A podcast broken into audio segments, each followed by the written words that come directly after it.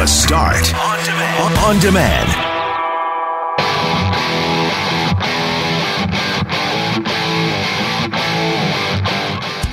A Winnipeg City Councilor wants a ban on handguns after a fatal shooting outside the Windsor Hotel over the weekend. We speak to a number of listeners who were open and honest about being responsible gun owners. The Trudeau government has begun public consultations on medically assisted death. And should we be changing street names, monument names, school names because of who they're named after? I'm Brett Megarry alongside Greg Mackling and Loren McNabb. We are Mackling, Megarry, and McNabb, and this is the Tuesday, January 14th podcast for The Start. And I, I'm very frustrated today. I did it again. What did you do, Brett? Well, I, I was already bu- running behind. Didn't get to work till 4:15. I've been trying to get here by 4. I had a stretch there where I was coming in at 3:45 and uh, I get in at 4:15, so I'm already behind. And then I as soon as I'm walking up the stairs I realize I left my phone at Ugh. home. all the way here. Yeah. That's a terrible. It's one thing to be halfway, but to be like at the door. and it's the second time it's happened in what? Uh, 2 months? I feel like we went through this a few months ago. Yeah. We came up with a strategy for you. Did we not? Or did we just say don't forget? Was that the helpful strategy? it was the phone wallet keys. I got to do the Phone, phone, wallet, keys. keys. There it was. and I didn't do it today. And sure enough, I get to work, and it's now. I think part of the problem too is because I know if I forget it, it's a quick ride home. Like Yeah. it, it took me 20 minutes to get there and back, uh, and that's going having to run up to the 16th floor. But still, frustrating start to the day. I'm all behind. I'm all discombobulated. I'm. I'm just knock. I'm not. See, I'm knocking Greg's pa- papers over. I wonder it's if it's chaos and anarchy. Time of year. I have yesterday and today turned around to make sure I closed the garage door, and I was about five minutes into my drive. And you know you've done it, Mm-hmm. but you got to go back to check because then you start envisioning home invasions up the yin yang and hockey bags stolen out of the garage and all sorts of things. And me later saying to the husband, "No, I I shut it." I often will like lock my door and go press the button for the elevator, and then I have this like compulsive need to, to make sure that the stove is off. Even, Yeah. even if I didn't cook anything the day before, I, I just feel like did I is the stove on? I, on the way to hockey last night, said to my son, Did I shut the stove off or, or the oven off? He's like, You used the stove. Like, even he knew that I hadn't even touched the oven. But in my head, I needed to know. I'm sitting here judging both of you. Keep talking. I'm Because you, enjoying this because you don't much. do any of these things? Oh no, I do it all the time. When I get in, I have to come up. There's a place in our building on the second floor here where I can see down to where I park my vehicle, and I go and I double check and I lock it again like a second time because I was at a Jets game last year and I got to my seat and I looked at Brendan and I said. I think I forgot to lock the car. He goes, You locked it for sure, Dad. I'm like, I don't think I did. So I went back, and the security guard, once you're in the arena, they have a zero checkout policy. And I said, I know I'm not really allowed to leave here, but here's the scenario. I'm pretty sure I didn't lock my car. And the guy scanned my ticket, let me out. Long story short, we walked all the way back to Portage and Main, Portage or Main and Pioneer to be exact. And sure enough, I had forgotten to lock it. Good Oh, for you then. So we went back and uh, locked it, and I've been paranoid about it ever since. So now I triple, quadruple check it all the time. I need to hear that meep. Yeah. just to make sure. And then I do it again once I get up the stairs. So no, you're not alone in this. Well, if, let us know at 204 780 6868 if you any, have any sort of compulsive behaviors like this where you got to double check, triple check, even though you know you did it. You know you did it, but you still feel like you got to check. I do the every time Jeff and I record the couch potatoes, I will, because I press record on a computer in one booth and then we rec- we do it out of another booth and I think one time I forgot to hit record mm-hmm. so now I will hit record, walk into the booth, sit down, and then I say, nope, I got to go double check. And then I have to go double check and sometimes triple check because I don't want us to have to sit there for 10 minutes and then have to redo it. Because Crazy how you don't trust your own brain in that moment. Like, you can say, I know, I know I don't have to go back. I know I don't need to do this, but you still do. Yeah. And as the elder statesman of the group, let me tell you this: it doesn't get any better. We should get you a shirt that says at. that. What elder statesman? Yeah. thanks, but no. Save your money. I kind of like that though. Yeah. Oh, come on, really? I think that sounds dignified. Can get you a championship belt. I'll take that. The elder statesman. I'll take that. I'll wear that everywhere, Brett. So a handgun ban. I asked the question on our 680 CJOB Instagram story Would a handgun ban reduce crime? City Councilor Sherry Rollins calling for this in the wake of the shooting that happened outside the Windsor Hotel. And uh, I think we, we have a text message here from Robert who's. Uh, we got, yeah, we got some text messages overnight and yesterday on this subject. People weighing in. What do you guys think? Can I, ask you that? Yeah, no, I think that's fair. I mean, it comes up, it comes up regularly. I remember working uh, in Toronto years ago when there was a series of gun homic- gun-related homicides, and that was the call back then. And then Toronto's had another deadly year, and Winnipeg's had a deadly year, and Ottawa's had some issues, and all these city politicians are saying, "Let's ban handguns." And so Trudeau has said, "Sure, I'm going to change. I'll, I'll work at changing the law so that city by city."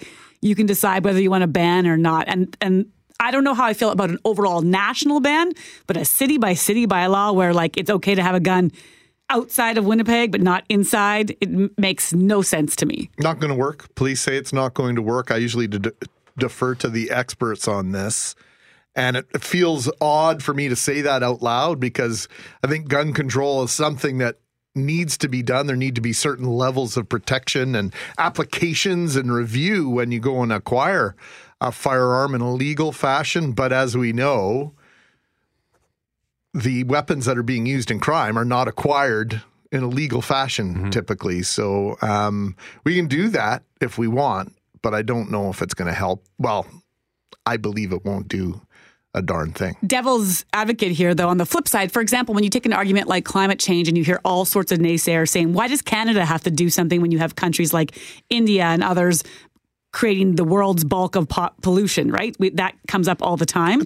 So when you think of the gun ban, we, we often people are saying, well, why would we do that when the biggest gun market is just an hour and a half south of the border? You can get all the guns you want in the United States and they're being smuggled back in. But isn't that the same as throwing your hands up in the air saying, we're not going to do anything because the other country is contributing more to the problem?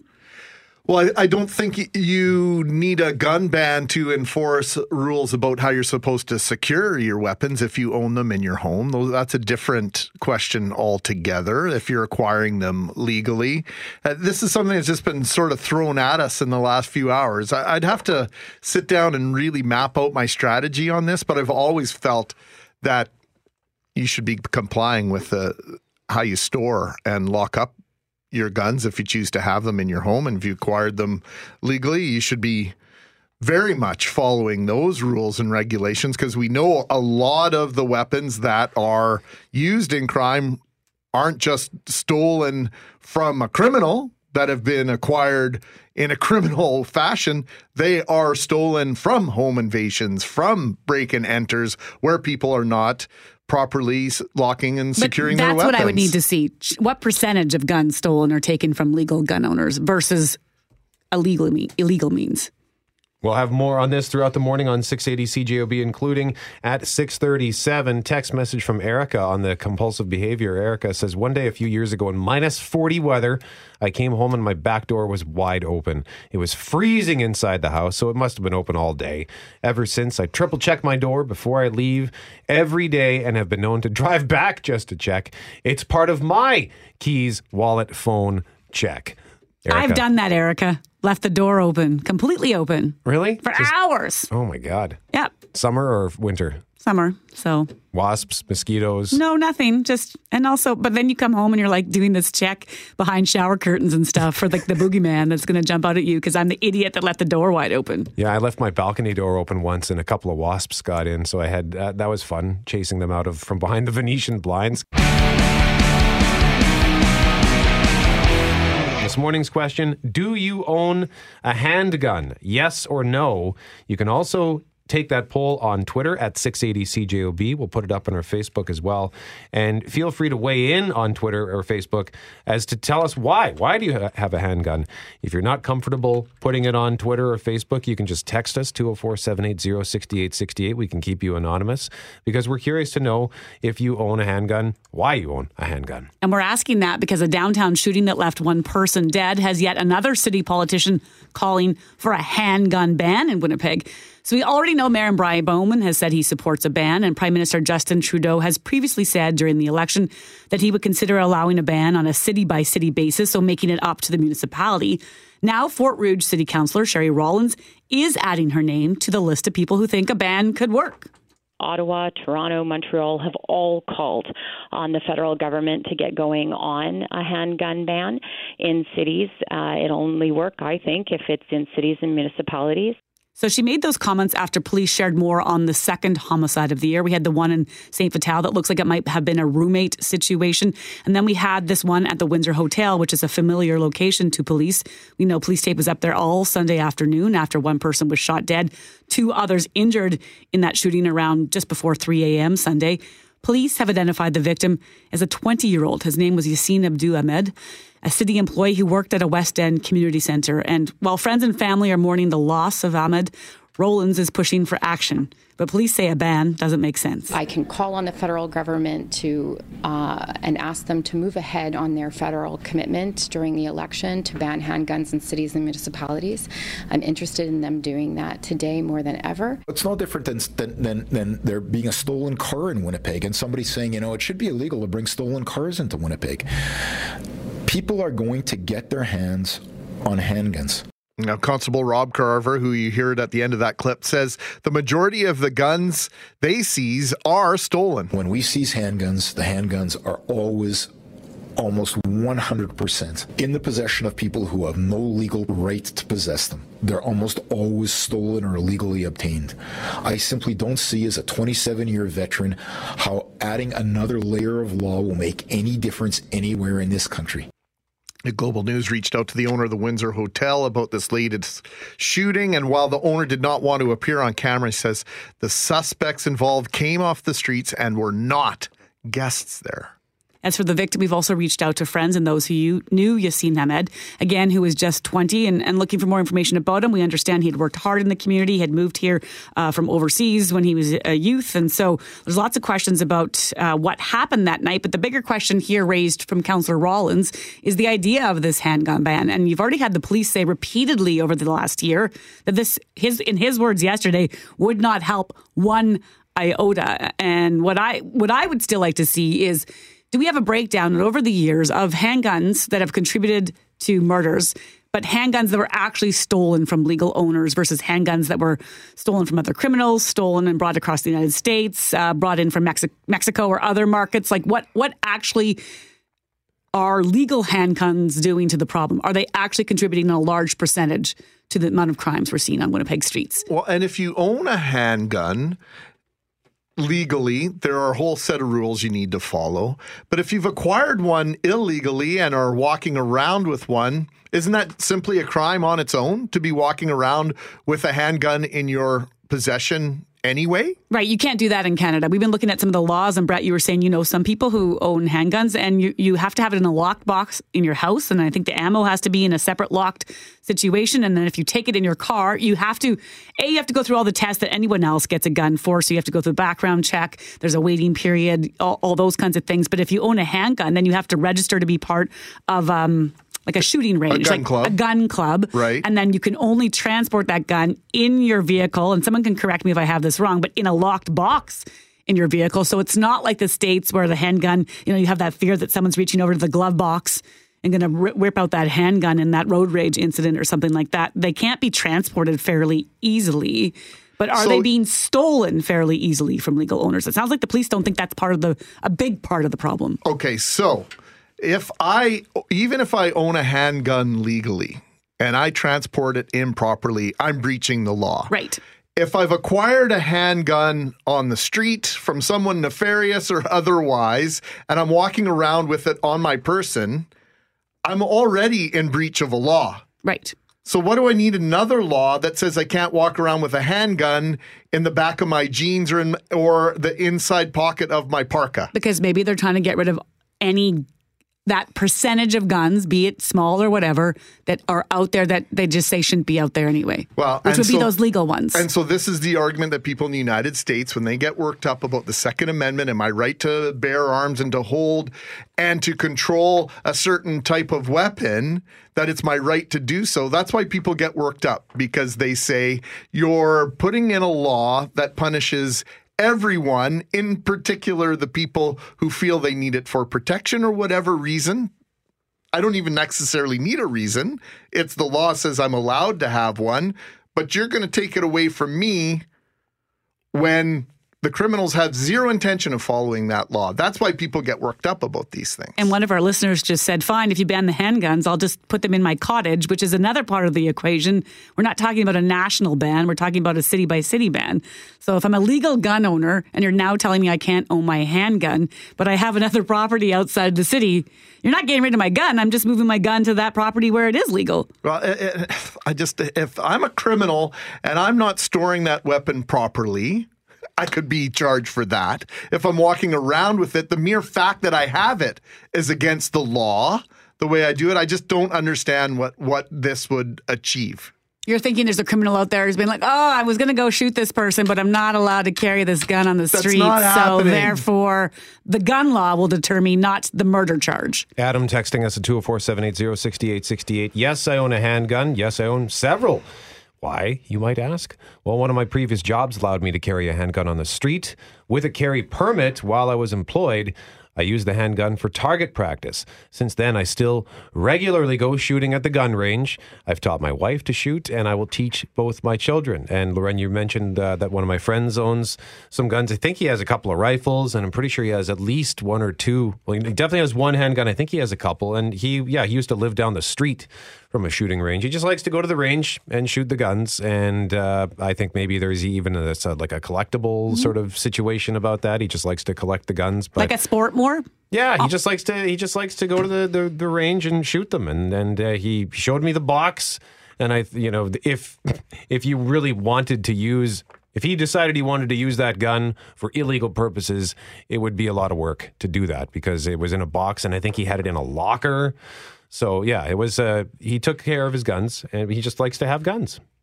Let us know 204 780 6868. And again, cast your vote on the question of the day at cjob.com. Do you own a handgun?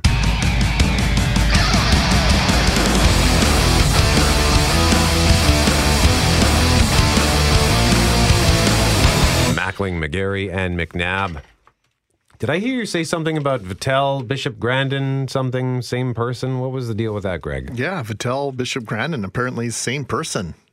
Bizarre. Who knew? I actually didn't. just learned that this morning because Greg had spotted this article, and then we saw on the agenda for the city hall that they're looking at this proposal that maybe some of the names we've been using for our streets and malls for years, well, they might not have the background that they think you do, and one of them is St. Vital Mall or Bishop Grandin, Greg. Yeah, exactly. So they're both named after Catholic priests, Vital Justin Grandin, who was one of the earliest supporters of the residential school system.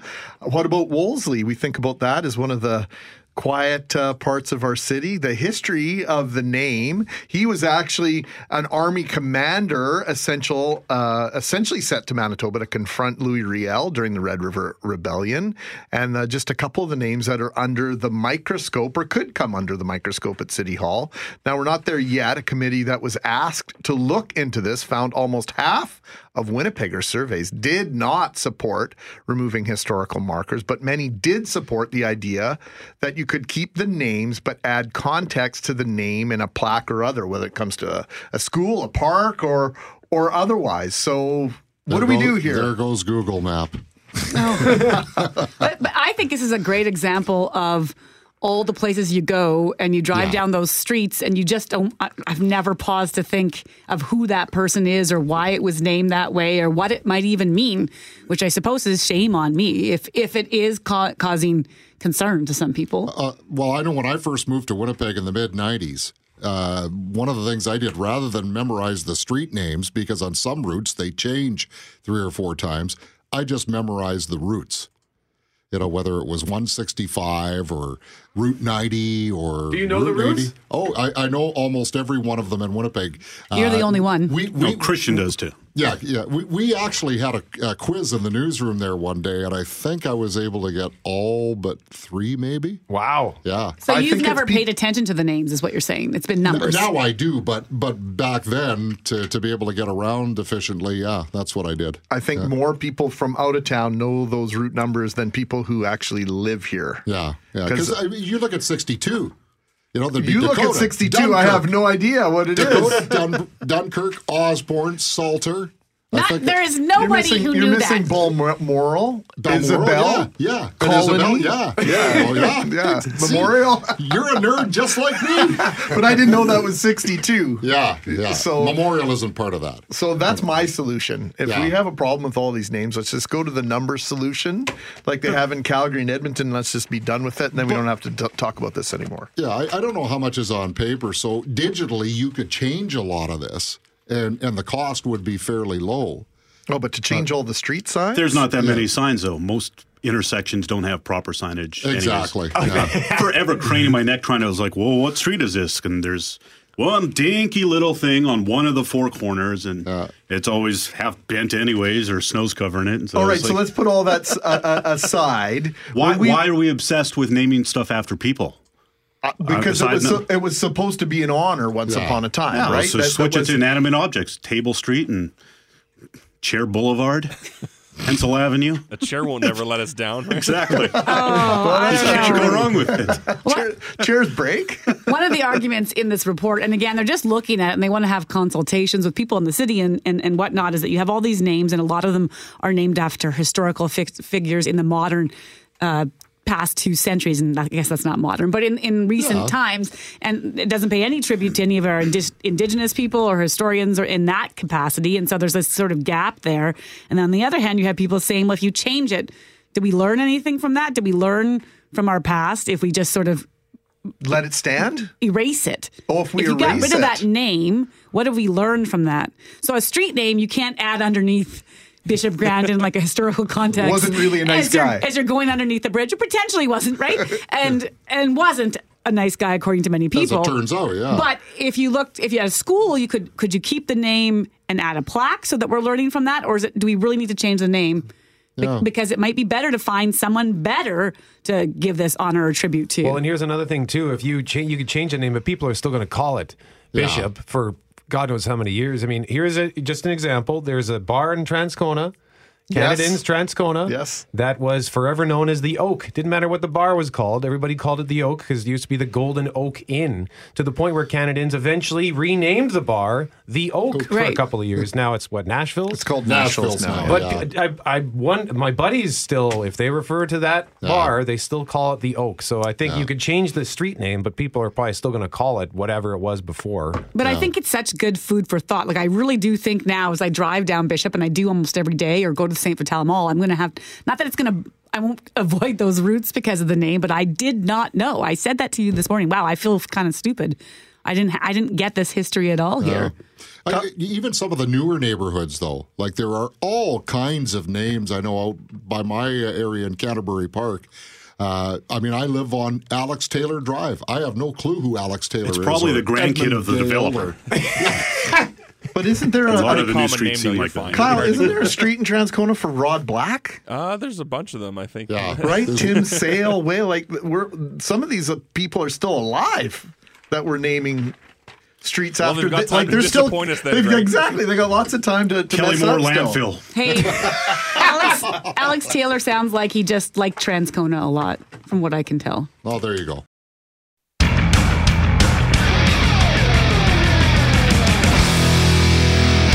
Question we're asking right now is who do you think has the right to a medically assisted death? And why do you think that? It's one of the questions the federal government is asking Canadians because it wants them or us to help shape some possible changes to the current medically assisted death or dying law. Right now, only Canadians who are near death can seek an assisted death to end their suffering. But a court ruling in Quebec last year ruled that criteria was actually unconstitutional, and the government agreed it would make changes to the law.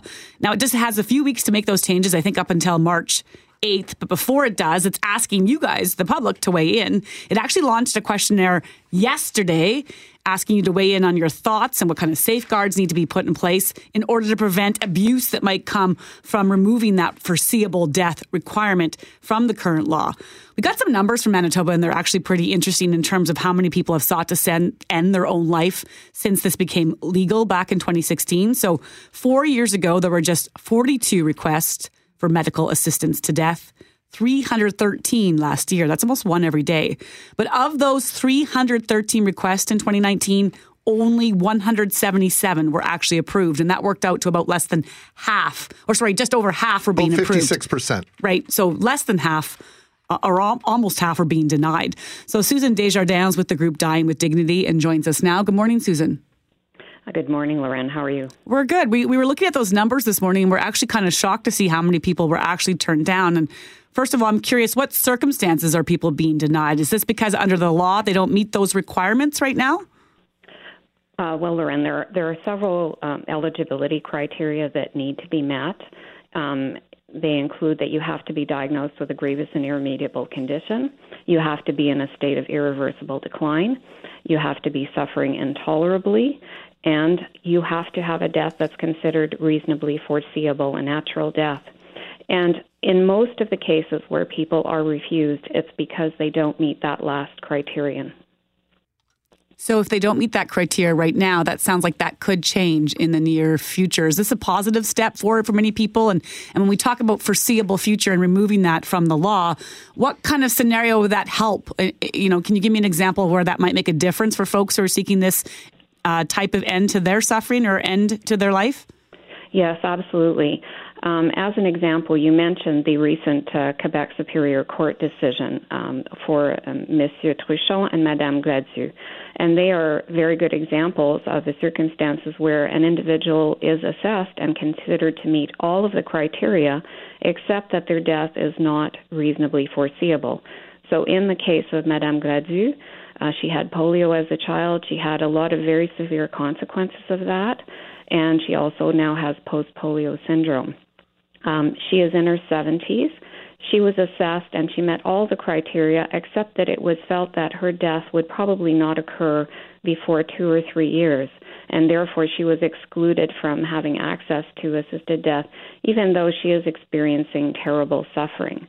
So essentially, in the ruling in uh, Quebec, the, the justice identified this clause as being unconstitutional because it infringed her right to security and liberty of the person. So, in the case of Madame Gladu, I'm I'm just imagining that in her mind, her life is as close as it can be to death, but there is this time frame that is imposed or is a part of this uh, right to die law, and and it's not necessarily super flexible. Am I oversimplifying things there? Um, no, that's a very good uh, assessment of it. And in fact, it's co- further complicated um, since Quebec initiated their law prior to the federal legislation. And the law in Quebec actually requires that the person be within approximately six months of death. So that automatically excluded her. Um, and there are issues between uh, jurisdictional issues that have created that problem. The reasonably foreseeable death criteria is one that's subject to interpretation by, um, you know, the assessing physicians. So in, in Madame Gladu's case, because of the legislation in Quebec and because of how the federal legislation was interpreted in that context, she was deemed to be not eligible at that time. So Canadians have until January 27th to offer their views.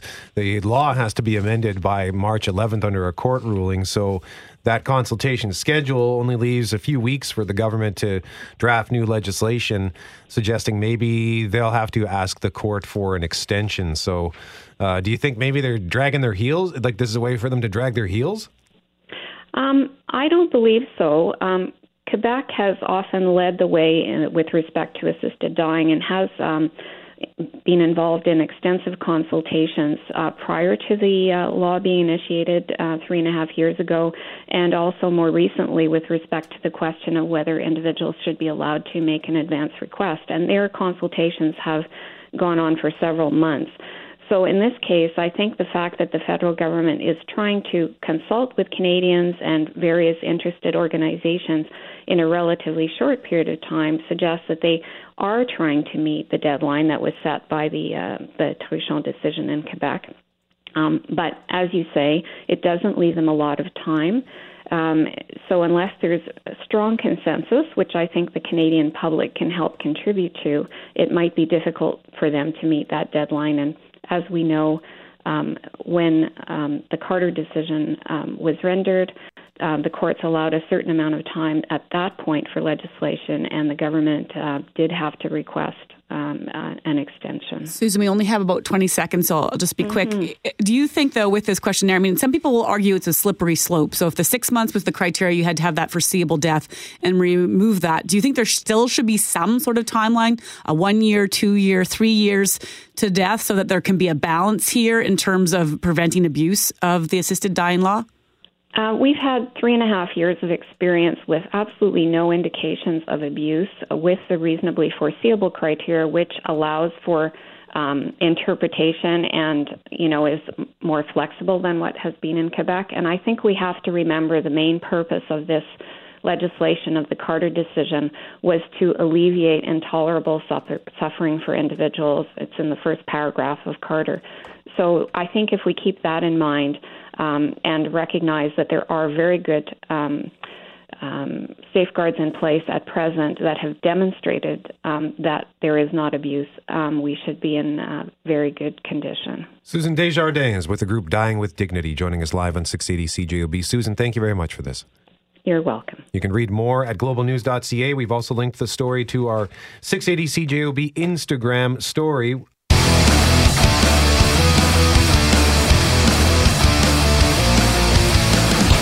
Mackling, Megarry, and McNabb want to continue the conversation now about handguns. Yeah, this follows a downtown shooting that left one person dead, and it led to yet another city politician calling for a handgun ban. That's, of course, Fort Rouge City Councilor Sherri Rollins. She follows in the footsteps of the Mayor Brian Bowman, who said he'd support a ban.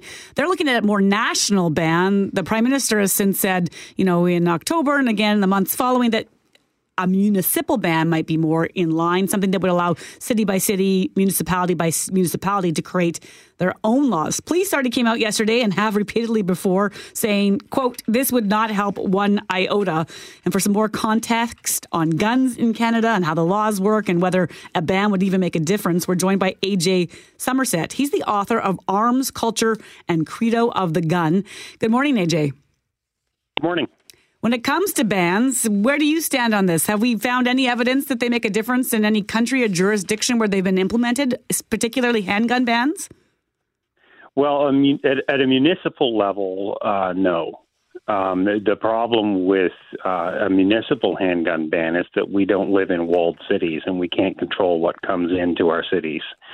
So, you know, if we look at the the um, event that precipitated the national conversation on handguns this time around. It was the Danforth shooting in Toronto, and that gun came from Saskatchewan.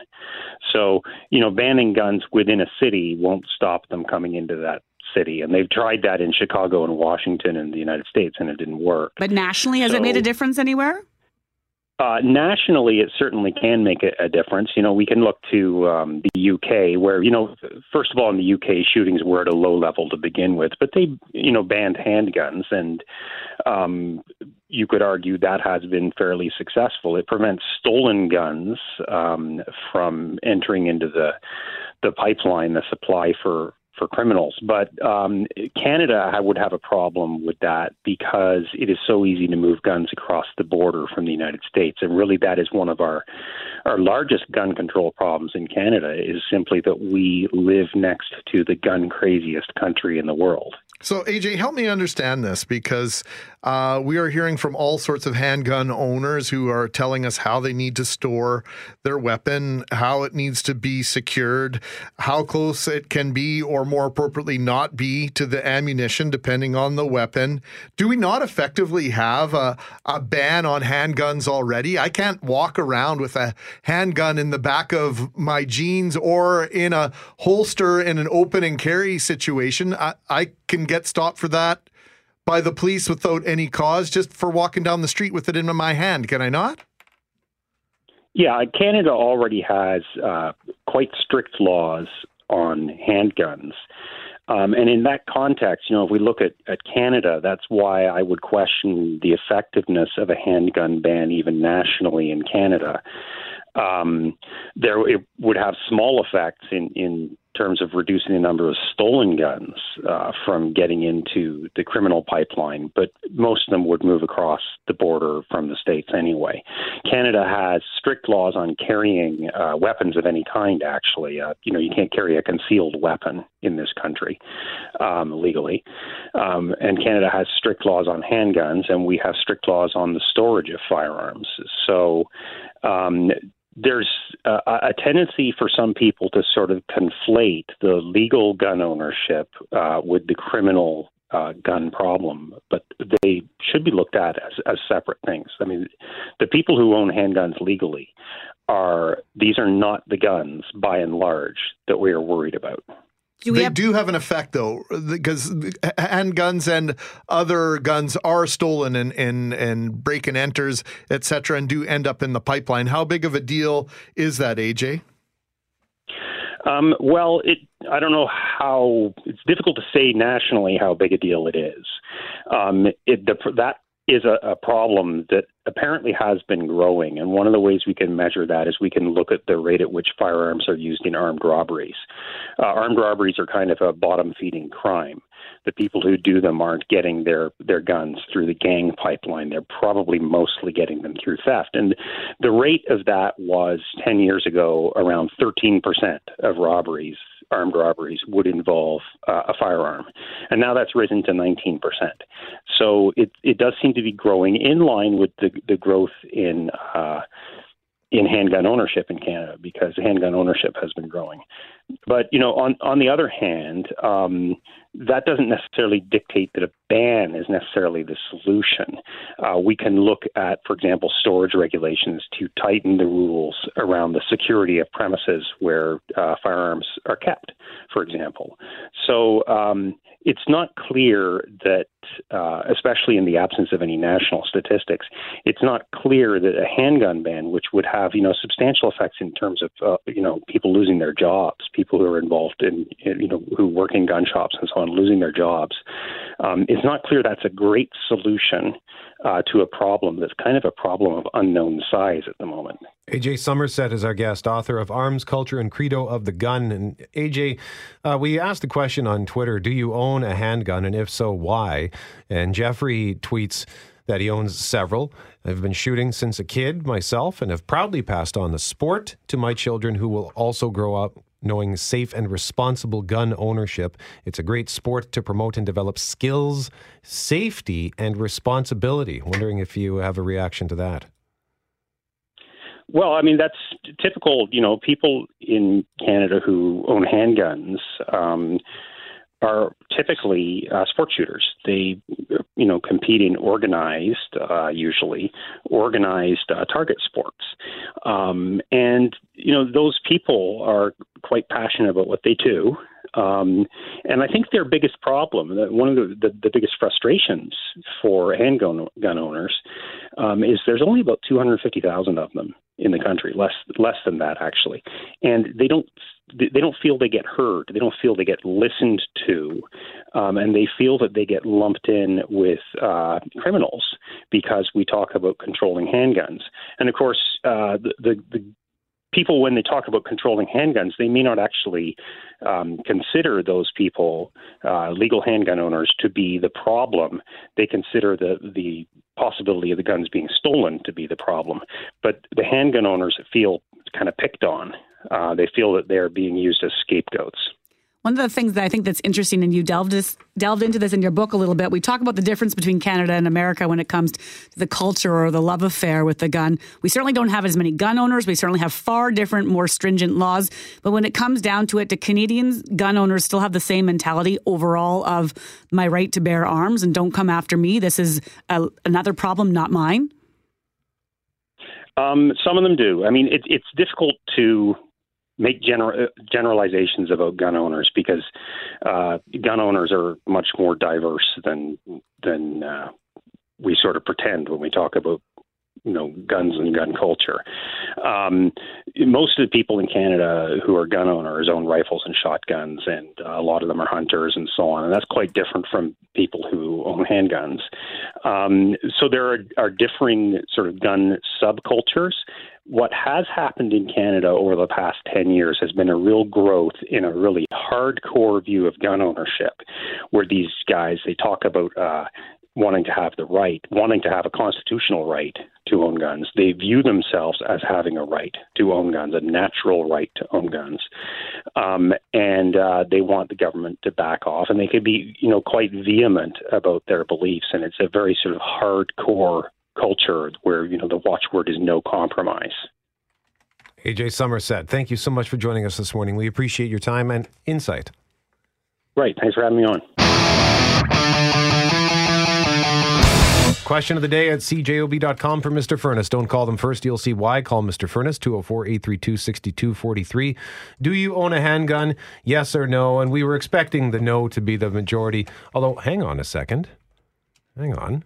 68% say yes to owning a handgun. On which platform is, Is that? that, is that correct? Was that was was yes in the lead earlier? I'm trying to remember now. I didn't think so. Sixty-eight percent say yes to owning a handgun, and thirty-two percent say no. Is that at cjob.com? That's at cjob.com. Hmm. Interesting. I have been fascinated this morning, have you not, with the people who are texting in just with their experiences with guns and their gun ownership. And I don't know why that is. I certainly know in rural Manitoba and having grown up the farm, gun ownership was quite common, including in our own home. But the handgun to me is something different. And not because that makes, makes it that person looking to do something bad. I get it's for some a sport. But I didn't expect that to be that amount of response from people saying, yeah, I own a handgun. I think it was only about three, four months ago that I said on the air that I've contemplated the whole idea of getting licensed and figuring out how to operate a gun. I've never as much as held a gun, let alone shoot one. But with the way society is going, I confess to having it in the back of my head that perhaps I'm irresponsible by not knowing how to responsibly handle and fire a handgun. Because back in the day, if you phoned police with suspicions of someone on your property or trying to break into your home, they might be there in 90 seconds, in two minutes. Well, we know that's unlikely to be the case in this day and age. And for someone like me to come probably 180 degrees with regard to guns, I would say that not only societal issues, but maybe more education on guns and how people use them or don't use them more appropriately uh, has really turned my opinion on the whole idea of gun ownership on its ear. I'm just looking at our Facebook poll. So far, 36 votes yes, 327 no. So I'm just wondering maybe if this if the view the vote on our website is skewed just the way looking at it how it's stacked because the the word yes is underneath where you check. And then maybe so maybe people are clicking on the one underneath yes thinking that it's a yes vote but they're actually voting hmm. Or they're trying to. I don't know. Anyway, I'm just surprised that on cjob.com it's overwhelmingly in favor of yes, but on Twitter and Facebook it's in favor of no. But tons of great comments and tons of great feedback. Uh, we had uh, that we heard Jeffrey's comment. Peter also says yes, I own handguns. I do IPSC sports shooting. It's a fun sport. There's a very active community of shooters in Brandon, Selkirk, and Winnipeg. Some matches get hundreds of participants. I'd encourage anyone to give it a try. It's also fun just to target shoot at the range. Yeah, we have one of our listeners that would answer that message with this. That's ridiculous. Get a new hobby. Unless you're a hunter, which doesn't require handguns, then I don't think guns need to be around. I think we can find other things to do than target sports. And I find myself once in a while waffling on that. I, I've never really understood the desire to have the handgun. Like I said, growing, growing up in a farm, you kept them around for animals that might be bugging your farm animals or maybe for other reasons. I still didn't like ever seeing it in the home. It always kind of bothered me. So I'm not a huge gun fan, but there's people I know who hunt and those kinds of things. And so the handgun always seemed like a separate category to me in terms of what your motive was for that gun, which I which I get is not necessarily fair. Plenty of people writing they do it for the target practice or for sport, or they just have it and it's none of my business why they have it. But when it comes to the debate about banning them, I think this next text from this listener kind of hits the nail on the head, saying that quote, I think I'd be doing my homework regarding handgun bans. How many of Winnipeg or Manitoba's murders or just miscellaneous shootings have actually involved handguns? I'd hazard to guess many are these zip guns that are hitting the streets and with sawed off rifles and shotguns. Banning ammo is not suggestible either, as bullets for these guns is easily accessible during home break and enters. And so the bigger point there to me is how many of these crimes that we're seeing committed with handguns are handguns that have been stolen from legal owners. Are they a 2% part of the problem? 0.5, 20? Like that matters. It does matter because that's part of the argument those against anybody owning a handgun will have is that how do we guarantee that they are being secured and handled properly? And so for those that have zero interest in owning a gun, that's what they'll say. And then when you contrast that to the conversations in the United States, a lot of the things that we're hearing and people are saying to us about handguns are exactly what people in the United States will say with regard to AR, like the the uh, people assume that the AR stands for automatic rifle, but the, it doesn't. AR stands for something else. But for these high capacity magazines, etc., it's the same argument. So, where's the plateau? At what point are we concerned about what type of weapon people can get their hands on and store it properly versus a wide open situation that we see in the United States? Do you see the the the, the opportunity for that uh, gray area to to grow quite rapidly? Yeah, Ryan texting us saying, "Hey, I'll add myself to the list of handgun owners. I target shoot at a range. It's great fun. I have two pistols and an AR." As a restricted gun owner, I am bound to strict laws already. As a restricted licensee, my name is cycled through a daily check with the RCMP for any reason. I am required to keep them in an actual safe with a trigger lock while in the safe and the ammo in a separate lockbox.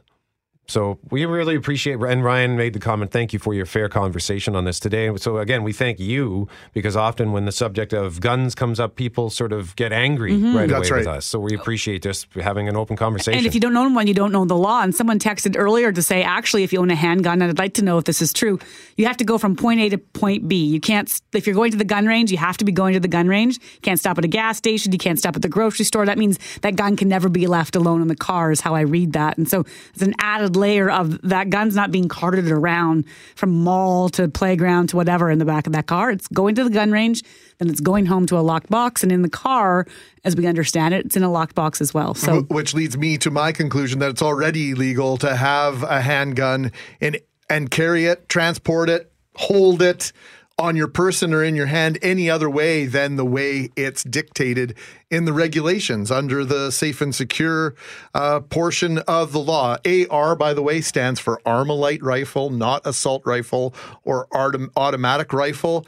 And uh, one other text message I wanted to read, guys. I own a handgun. I'm a 52 year old woman. I took my restricted license last year. I do it for the fun. The only way that people can carry a gun legally is to take it directly from your home to firing range. It is highly controlled, and I feel fail to see how banning handguns guns will make any difference. 916 on 680 CJOB. Phone lines are open now at 204 780 6868 for your chance to win tickets to the Winnipeg Ice versus the Calgary Hitmen at Wayne Fleming Arena this Saturday. Call now for your chance to win. Also, make sure you head to CJOB.com for your chance to get in on the Ultimate Body Measure Experience package on Friday, January 24th.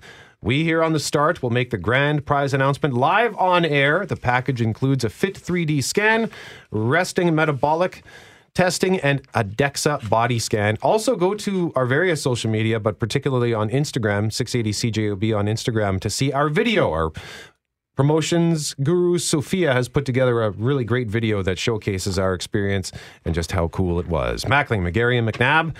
Weather next on the start. Hey, thanks for listening to the Start Podcast. We are available on Apple Podcast, Google Podcast, wherever you find your favorite podcasts. Subscribe now and never miss an episode. And if you like what you hear, rate the show, tell us what you think. And hey, even tell a friend about the podcast. Be sure to follow us on Twitter and Instagram. Greg is at GMACKWPG, that's G M A C K WPG. I am at Brett Megarry, B R E T T M E G A R R Y. And Loren on Twitter is at McNab on Global and on Instagram at McNab on CJOB. Talk soon.